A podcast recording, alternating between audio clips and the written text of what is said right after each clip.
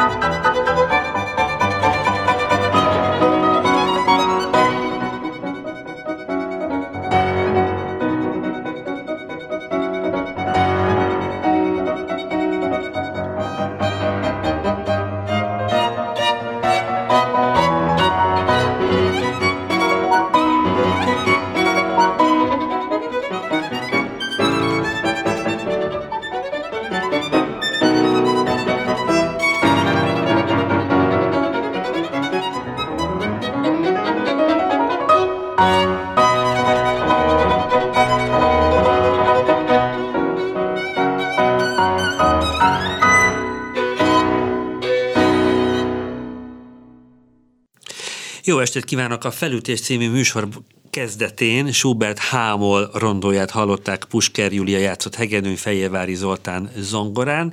Ez a felvétel egy közelmúltban április közepén megjelent nagyszerű albumról származik, melyen Pusker Júlia és Fejévári Zoltán Schubert műveket játszik. Most az embernek Schubertről ritkán jut eszébe ez a fajta zongorás kamarazene, ugyanakkor a hegedűsök igazán nem panaszkodhatnak Schubertre, mert Schubert kamarazenéje, vonos négyesei, triói, kvintettjei azért ellátják bő bőven játszani valóval. A vonatúsó végén Pusker Júliát köszöntöm. Jó estét! Jó estét kívánok! Azt szeretném kérdezni, hogy a, ennek a lemeznek az ötlete, hogy kizárólag Schubert zongorás kamarazenéjéből álljon, ez kinek a ötlete volt? Hát ez egy érdekes történet, ugyanis amikor a Hungáraton lemez kiadóval kapcsolatba kerültem, akkor felmerült a kérdés, hogy jó lenne egy CD-t készíteni, és ők nekem tulajdonképpen majdnem, hogy szabad kezet adtak abban, hogy, hogy milyen zeneszerzőnek a műveit szeretném fölvenni, illetve mit, mit képzelek el. És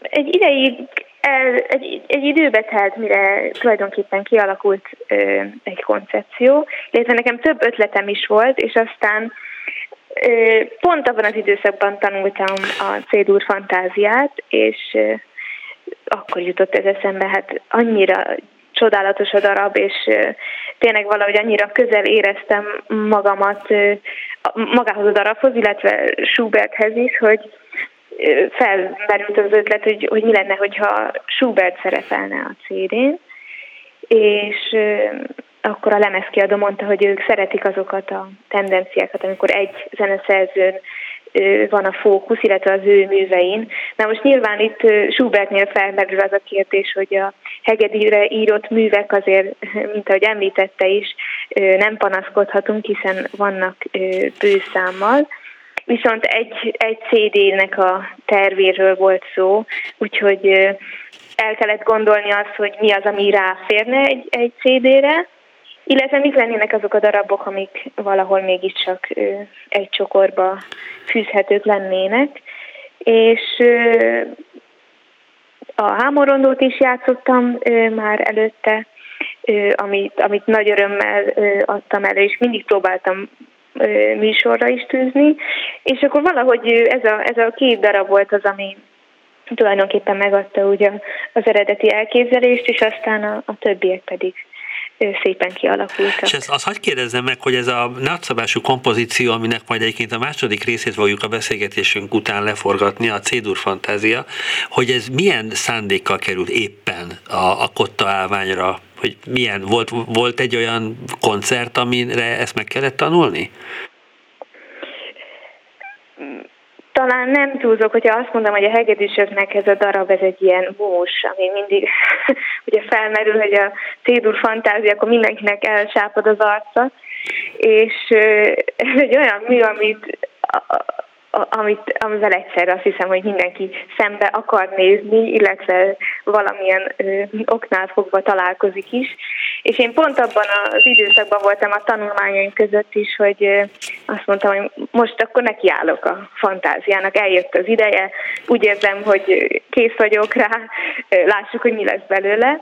És eltöltöttem vele egy jó pár hónapot, és aztán félre is tettem, akkor voltak koncerteken is játszottam, és valahogy úgy mindig a, a hogy is mondjam, úgy a gondolataimban mindig ott volt a darab. Tehát annak ellenére, hogy nem játszottam állandóan, de valahogy úgy, úgy velem maradt a darab, és így jött egyszerűen elő. Tehát nem, nem úgy volt, hogy egy kimondott koncerten, hanem foglalkoztam a darabbal egy, egy jó pár hónapja, majdnem talán egy év is volt, és De ugye, ha, amennyire én ö, ismerem a, a, a muzsikusoknak, nem is a lelki világát, hanem a, a, a munkamódszerét, vagy a, egyáltalán a, a, a repertoár alakításnak a, a különböző csinyát, binyát, azért az szokott kiderülni, hogy mindig valamilyen konkrét céllal, legtöbbször valamilyen konkrét céllal kezdenek el egy, egy, egy új darab tanulásában,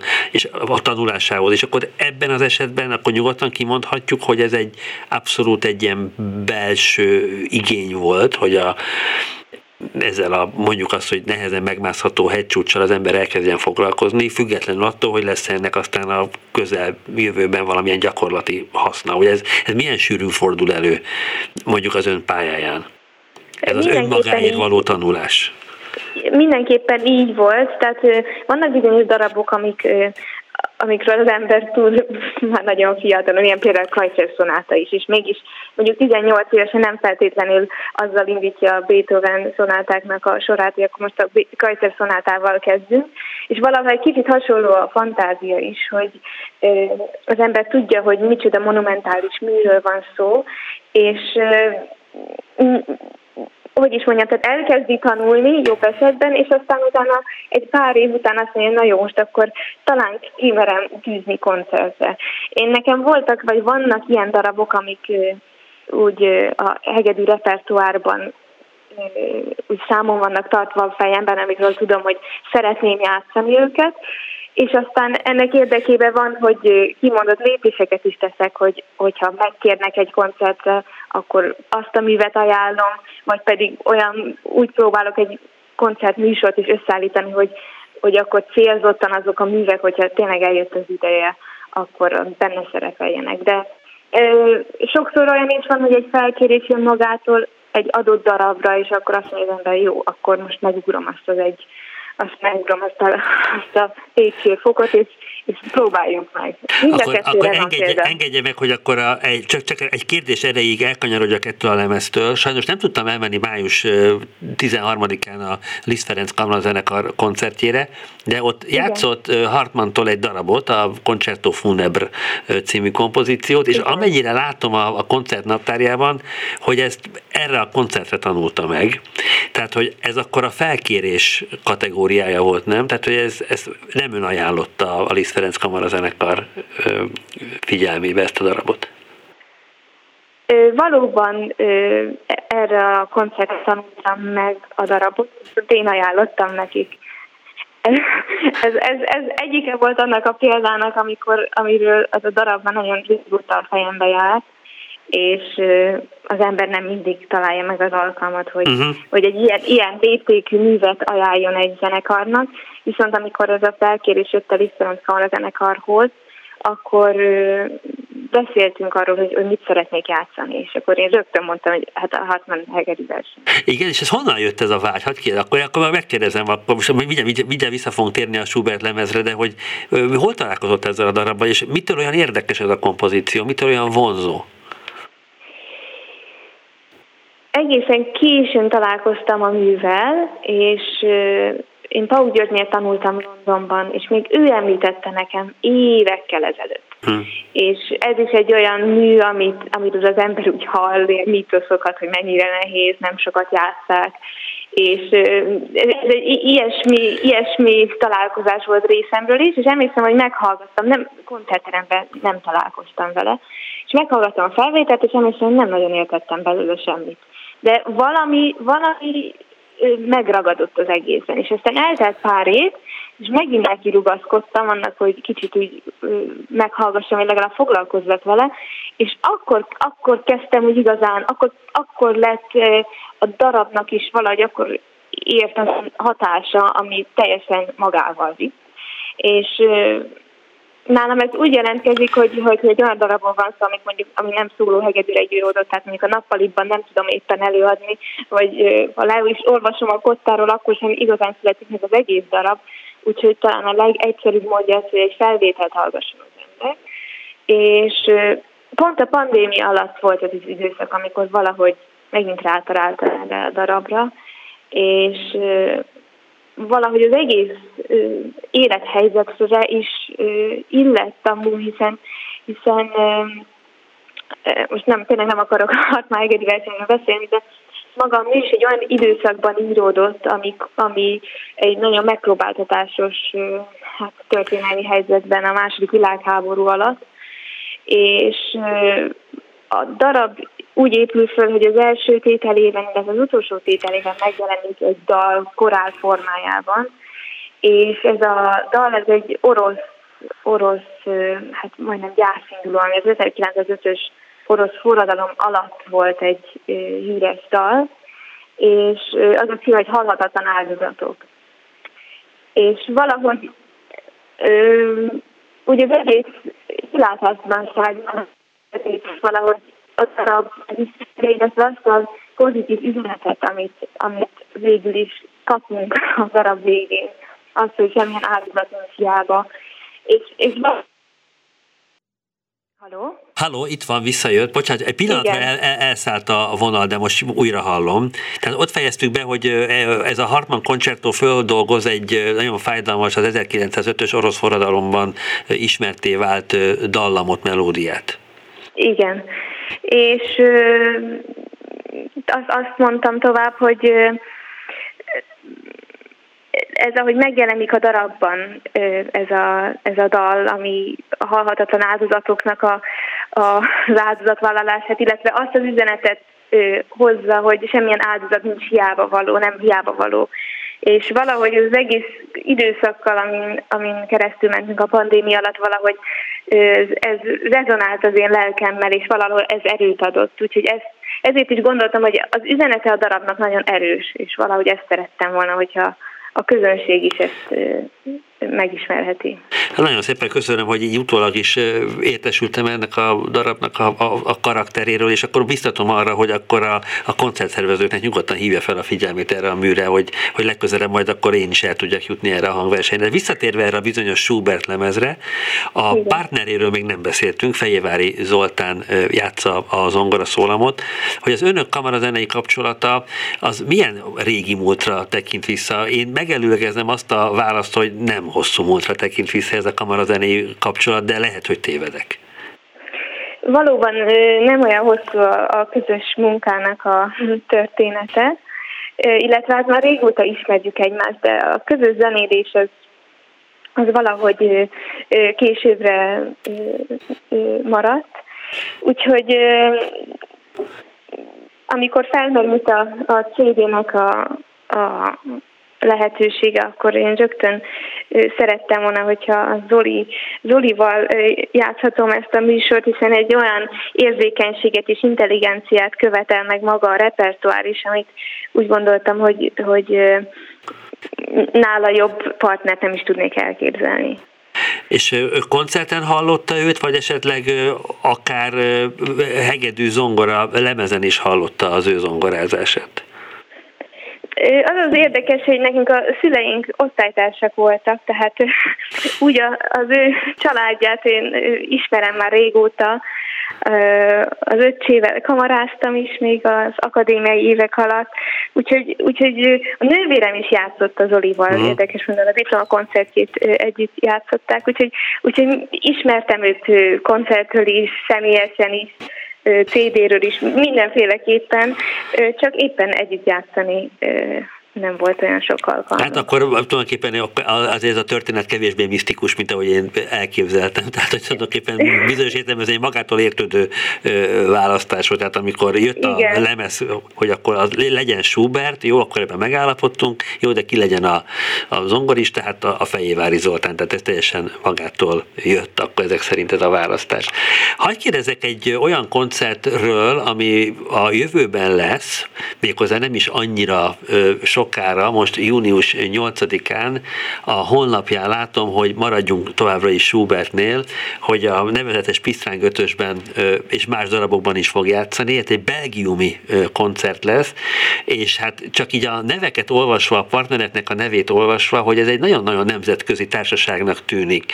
Hogy, hogy hogyan állt össze ennek a koncertnek? Most nem kell a, a neveket felsorolnunk, de hogy egyáltalán egy ilyen típusú hangverseny hogy, hogyan született születik meg ezek régi muzsikus társak? A nevek alapján látok itt belgákat, hollandokat, távol-keletieket, mindenféle nációból érkező muzsikusokat. Igen, ez a koncert, ez hát mikor is lesz, egy hét múlva Igen, lesz, igen, igen. Pontosan, és én, ez a koncert Brüsszel mellett lesz, ott van egy intézmény, ahol én négy évet töltöttem el, ott tanultam, és ennek az intézménynek van egy fesztiválja minden évben. És ennek a fesztiválnak lesz ez a nyitó koncertje, amin ez a tisztánkötös többek között el fog hangozni. És ezt úgy kell elképzelni, hogy ezek a fesztiválok sokszor a jelenlegi növendékek, vagy volt növendékek, illetve azok a művészek, akik valamilyen módon kapcsolódnak az intézményhez, ők lépnek fel. Tehát ilyen szempontból a műsorválasztás, illetve a fellépőknek a választása is az intézménynek a körébe tartozik, és tulajdonképpen ők választják az ottani művészeti vezetők választják azt, hogy kiket hívnak meg, illetve hogy milyen műsor fog szerepelni. Úgyhogy ilyen kicsit ilyen eklektikus valóban, hogy az ember sokféle, sokféle zenésszel, sokféle országból találkozik, de érdekes dolgok tudnak születni, úgyhogy nemrég kértek meg egyébként erre a koncertre, valamiért a pandémia óta kicsit úgy érzem, mint hogyha elcsúsztak volna azok a azok a szervezési dolgok, ahogy úgy megszokta az ember, hogy néha egy szezonra vagy két szezonra előre szerveznek, és akkor már most tervezik a 2023-24-es évadot, de most valahogy így minden egy kicsit ki van tolódva, úgyhogy az utolsó pillanatra, vagy ez kicsit így megváltozott. Úgyhogy nem olyan régen lehet ez a, a koncert lehetőség és hát tényleg egy ilyen nagyszabású darabra, mint a Götös, amit még nem játszottam. Uh-huh. Úgyhogy igazából ezért ez is egy kihívás lesz. Annak ellenére, hogy Schubertel ilyen módon találkoztam már, és foglalkoztam vele, de a Götös is egy nagyon kényes igen, én, én nemrég hallottam egyébként koncerten, tehát talán mondjuk egy-két hónappal ezelőtt, tehát hogy tényleg friss az élmény, és azt vettem észre, hogy nagyon gyakran egyébként a, a, a zongorista számára ez egy ilyen jutalomjáték, ez a, ez a darab, és nagyon gyakran egyébként a zongoristát szoktuk figyelni, meg nagyon gyakran a zongoristával adják el a koncertet, hogy ilyen csúnyán fogalmazzak, de, és, és érdemes is figyelni egyébként a zongora szólamot, de néztem a hegedűt, az első hegedűt, azt hiszem az első hegedűt fogja játszani, ugye nem a másodikat? Egy hegedű van, igen. Ja igen, hogy, ja igen, mert bőgő van benne, a cselló mert van egy bőgő, igen. igen. Hogy, hogy az első hegedűnek nagyon munkás a, a feladata, tehát nagyon, nagyon sok tennivalója van, az honnak abban az értelemben, hogy fizika, fizikai értelemben, és nagyon gyakran hálátlan ez a szerep ö, nagyon gyakran olyan, olyan, olyan nyakatekernek tűnnek a figurációk, amiket az első hegedűsnek csinálnia kell. Tehát, hogy kicsit olyan, mondjuk az, hogy kevésbé mm, hangszerszerű. Tehát egy, egy kifejezetten Igen. melós, melós feladata van az első hegedűsnek. Hogy jól érzékelem, hogy ott, ott van egy ilyen nehézség ennek a darabnak? Mindenképpen jól érzékeli, illetve azt mondanám, mint általános igazságot is Schubertnek a hegedűre írott művei közt, hogy ez roppant kínos és nagyon hálátlan. Annak ellenére, hogy, hogy Schubert tudott hegedülni, tehát Igen. gyerekként tanult, de annak ellenére vannak olyan hegedűre írott futamok és részek, ez mind a fantáziára is igaz, amik az embernek ketté keresztbe áll a szem, hogy ezt ekkor most hogy, hogyan és merre lehet úgy eljátszani, hogy még, még frazírozzunk is, könnyed legyen, stílusos legyen. És hát a tisztánkötős is erre egy remek példa, hogy vannak olyan variációk, amikor tényleg az ember az egész hangszert szűré teszi, és hát sokszor ugye az eredmény az olyan kevéssé kielégítő, vagy úgy, úgy azt érezni az ember, hogy a befektetett energia valahogy azért vissza is jön, de de Schubert ilyen szempontból én mindig úgy éreztem, hogy, hogy kimondottan kényelmetlen uh-huh. a hegedűn. Említette az, hogy a, ez a pandémia abból a szempontból is megváltoztatta valamennyire a, fogalmazunk így, hogy a zeneiparnak a helyzetét, hogy az a fajta hosszú távú előretervezés, egyébként én bízom benne, hogy azért ez valamilyen szinten vissza fog térni, hogy ez most megborult, hogy nem biztos, hogy a, ami régen olyan magától értődő volt, hogy egy hegedűst két-három évre, vagy akár hosszabb időre előre is tudta, hogy milyen feladatok várnak rá, és ilyen értelemben lehetett tervezni a repertoárt, lehetett tervezni a, a tanulást, hogy ez most egy picit megváltozott, de ettől függetlenül van olyan elmaradt koncert, amit azóta sem sikerült bepótolni? Van, igen, illetve olyan koncertek is vannak, amik teljesen elszálltak, tehát amit nem is terveznek bepótolni. Ez kicsit nálam olyan szempontból jött szerencsétlenül, de hát gondolom másoknál is, hogy én 2019-ben vettem részt egy, egy nagyobb versenyen, és abból abból következő koncertfelkérések pont a 2020-as uh-huh. Mhm. évtől lettek volna, és azok úgy, hát majdnem azt mondom, 70%-ban ugrottak. És egy olyan versenyről van szó, ahol aztán a utána lévő években más hangszerek szerepelnek, tehát hogy is mondjam, eltűnik az a varázs, amit, amit mondjuk egy vagy két szezon igaz ember esetleg használni tudna, vagy ki tudna élni. Ugye mondjuk ki, hogy ez, ez, ez egy nagyon rangos verseny, ez a, az Erzsébet királyné verseny Belgiumban, Brüsszelben, eh, ahol ötödikként végzett, ami egy nagyszerű eredmény, hogy, hogy erre nem is gondoltam, hogy ez, ez évről évre változik az, hogy éppen milyen hangszer van a központban, tehát most, most nagyon sokáig nem lesznek hegedűsök? Igen, minden négy évben uh-huh. kerül sorra ugyanaz a hangszer, 2020-ban elmaradt a verseny, a, nyilván akkor annyira súlyos volt a pandémia, és aztán a következő évben bepótolták a zongorát, és most éppen most megy a cselló. Majd a jövő évben lesz ének, és utána lesz hegedű ismét és akkor ez azt jelenti, hogy ami ezzel a versenyen jött volna, mert általában ennek a versenyeknek nem is feltétlenül a, a díj lényege, hanem az, hogy a versenyen való bemutatkozás az aztán milyen ö, koncert lehetőségeket ö, fog jelenteni, hogy, tulajdonképpen ilyen értelemben tök mindegy, hogy az ember ezen a versenyen első díjat kapott, második díjat kapott, közönségdíjat kapott, hogy gyakorlatilag ez egyként érintette ezt a generációt fogalmazunk így, hogy a versennyel együtt járó koncertek azok mind meghiúsultak. Nagy részt meghiúsultak, uh-huh. igen. Nagy De most nyilván, hogy, hogyha az ember azt mondja, hogy az első három díjazóban van, ott talán egy kicsit tovább tarthat ez a, ez a hogy is mondja, eufória, de, de nyilván az azutáni díjazottaknak azért kicsit más a, a helyzete.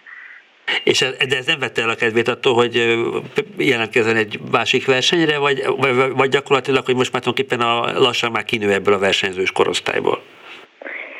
Ki is nőttem, azt hiszem, meg tényleg én nem vagyok, vagy voltam az a nagy versenyzős típus, alapból sem, és ez az Erzsébet királynő verseny is olyan volt, hogy úgy gondoltam, hogy egy ilyen nagy versenyt azért csak meg kellene próbálni, és nagyon örülök, hogy, hogy részt is vettem rajta, de már akkor is tudtam, amikor elindultam, hogy ez lesz az első, és tulajdonképpen az utolsó is. A, a korom miatt is, meg valóban a tapasztalat is azt hiszem, hogy egyszer elég volt. Úgyhogy, úgyhogy nincs szándékomban, meg hát a koromnál fogva is most már lassan, lassan ki is csúszok ebből a kategóriából. És hogyha majd a véget ér a nyári szezon, mármint abban az értelemben, hogy a nyári nem hegedülő szezon, akkor ősszel azért azt már lehet látni, nem, hogy milyen nagyobb szabású feladatok várják. A honlapján még nem lehet látni egyébként, azért azt megjegyzem. Igen, a honlapomra még nem töltöttem fel a a következő évnek a menetrendjét. Még egy kicsit várok is vele, mert úgy vagyok, hogy majd meglátjuk, hogyha oda kerülünk.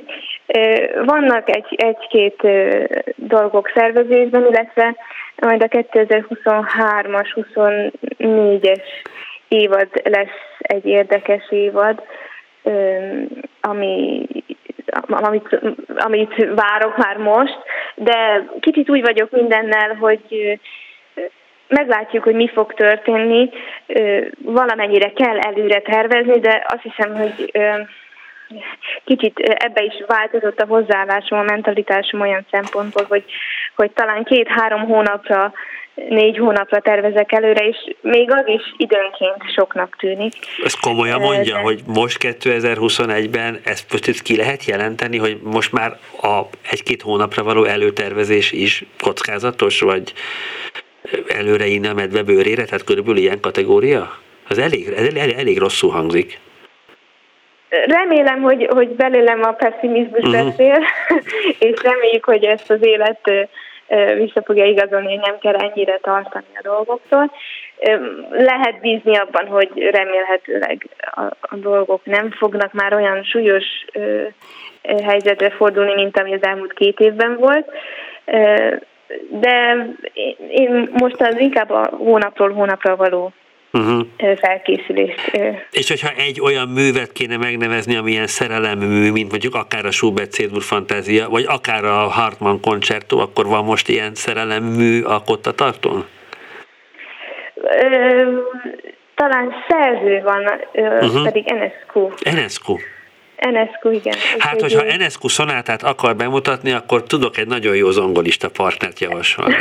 Fejérvári Zoltánnak hívják, egészen fantasztikusan játszik Enescu hegedűs kamarazenét, egyébként mint zongorista, úgyhogy én ehhez kívánok akkor sok sikert, hogy akkor, mert tényleg szerintem enescu jobban kéne ismernünk. A, a szerző nagysága messze ö, indokolja azt, hogy tényleg jobban megismerjük.